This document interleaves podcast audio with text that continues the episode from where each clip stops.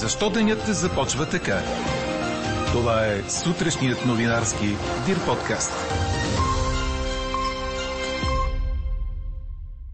Защото продължава световният триумф на Мария Бакалова. Българката е на крачка от номинация за Оскар. Защото докато издаването на разрешителни за строежи се увеличава, започнатото строителство спада. А може би защото Ангела Меркел не спи нощем. Държат я будна тежките COVID решения. Говори Дирбеге. Добро утро, аз съм Елза Тодорова. Чуйте водещите новини до 8 часа. С минимални температури тази сутрин от 2 до 7 градуса, в петък ще остане топло за февруари. Денят ще започне с средна и висока облачност, която след обяд ще намалява до слънчево време, съобщава Дир подкаст синоптикът Иво Некитов. Само в ниските части на Западна България и около водните басейни преди обяд са възможни мъгли. В източните райони ще се появи до умерен вятър от юго-исток, а дневните температури ще бъдат от 11 до 17 градуса.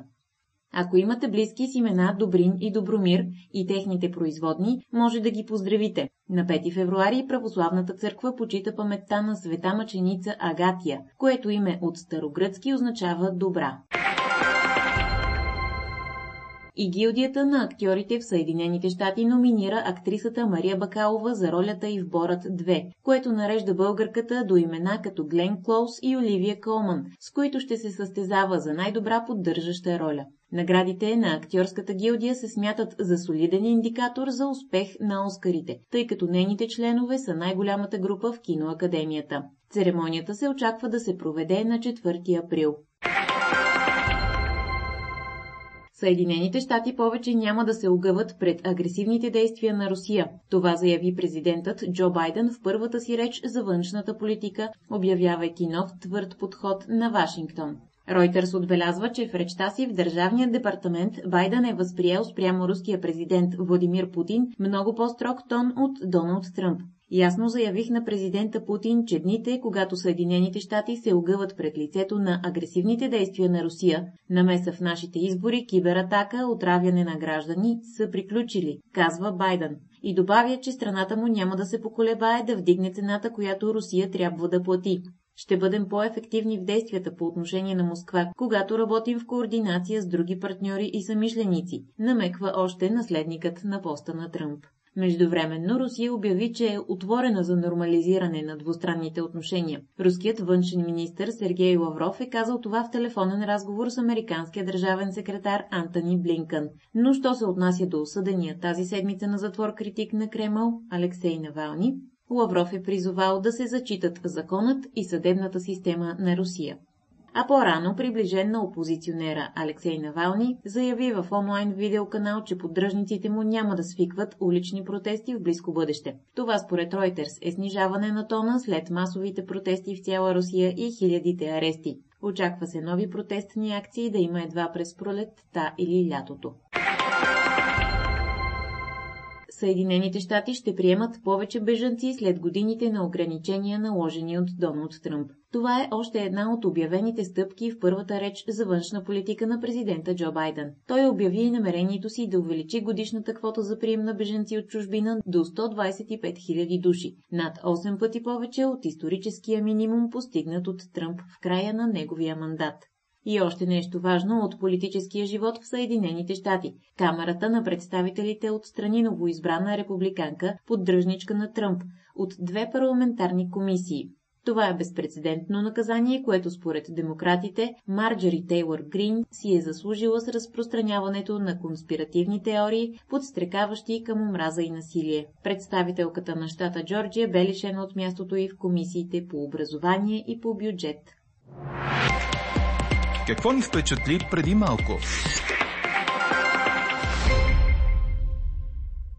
Тежките решения за COVID-кризата държат будна нощем германския канцлер Ангела Меркел, призна самата тя в необичайно лично телевизионно интервю. Пред РТЛ тя споделя, че се буди нощем, за да мисли за съдбоносните решения, които трябва да вземе в опит да се справи с пандемията. Ройтерс отбелязва, че Меркел е учен по образование и е известна с своя твърд и делови подход, но бе поставена под натиск през последните седмици заради бавното напредване на кампанията по вакциниране в Германия и Европейския съюз в сравнение с Великобритания, Съединените щати и Израел, например. Канцлерът казва, че познава много хора, които се страхуват за поминъка си във връзка с пандемията и че не забравя такива лични истории. Това е трудно време за мен. Искам да съм премислила обстойно нещата преди да вземам решения. Виждам някаква светлина в дъното на тунела, но трябва да сме много внимателни, за да сме сигурни, че на последната отсечка няма да умрат много хора, добавя Ангела Меркел. От 10 февруари ще влизаме в Австрия само с отрицателен резултат от PCR или антигенен тест, не по-стар от 72 часа.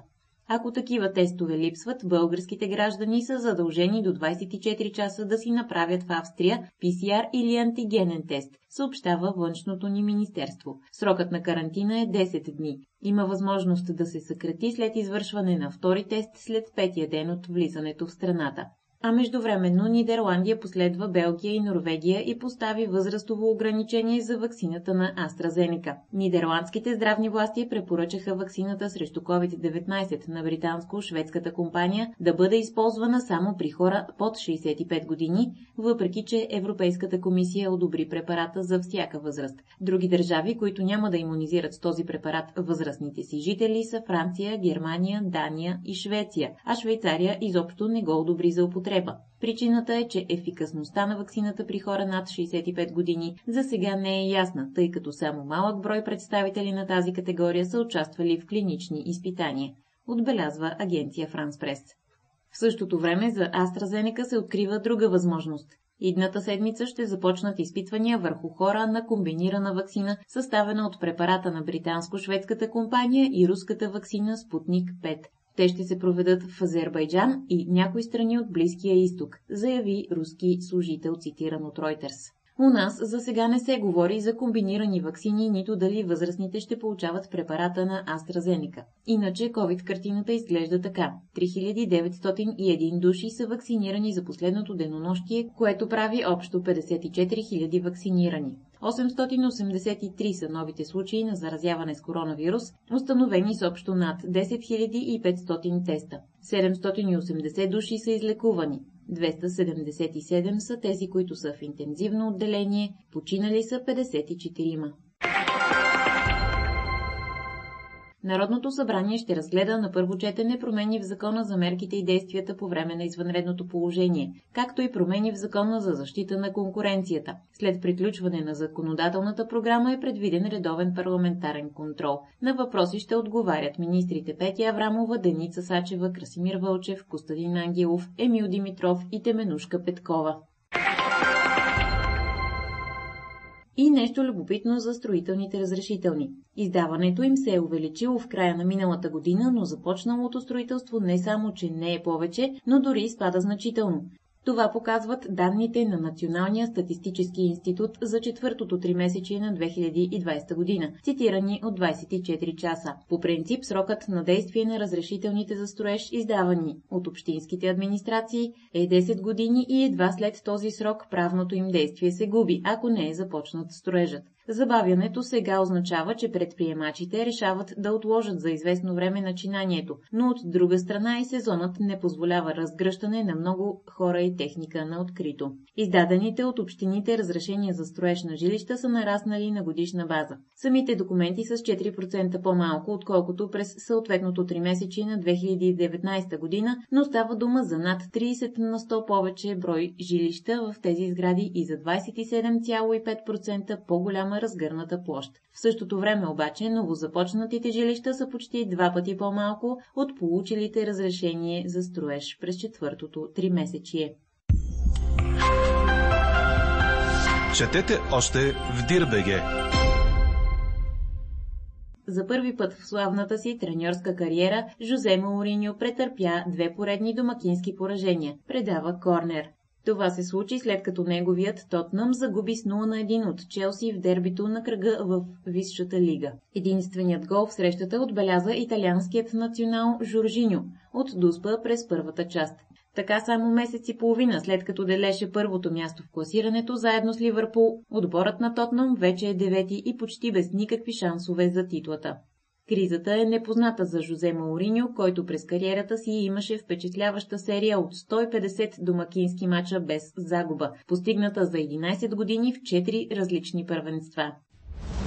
Чухте сутрешния новинарски Дир подкаст. Подробно по темите в подкаста и за всичко важно след 8 часа четете в Дир.бг. А какво ще кажете за това?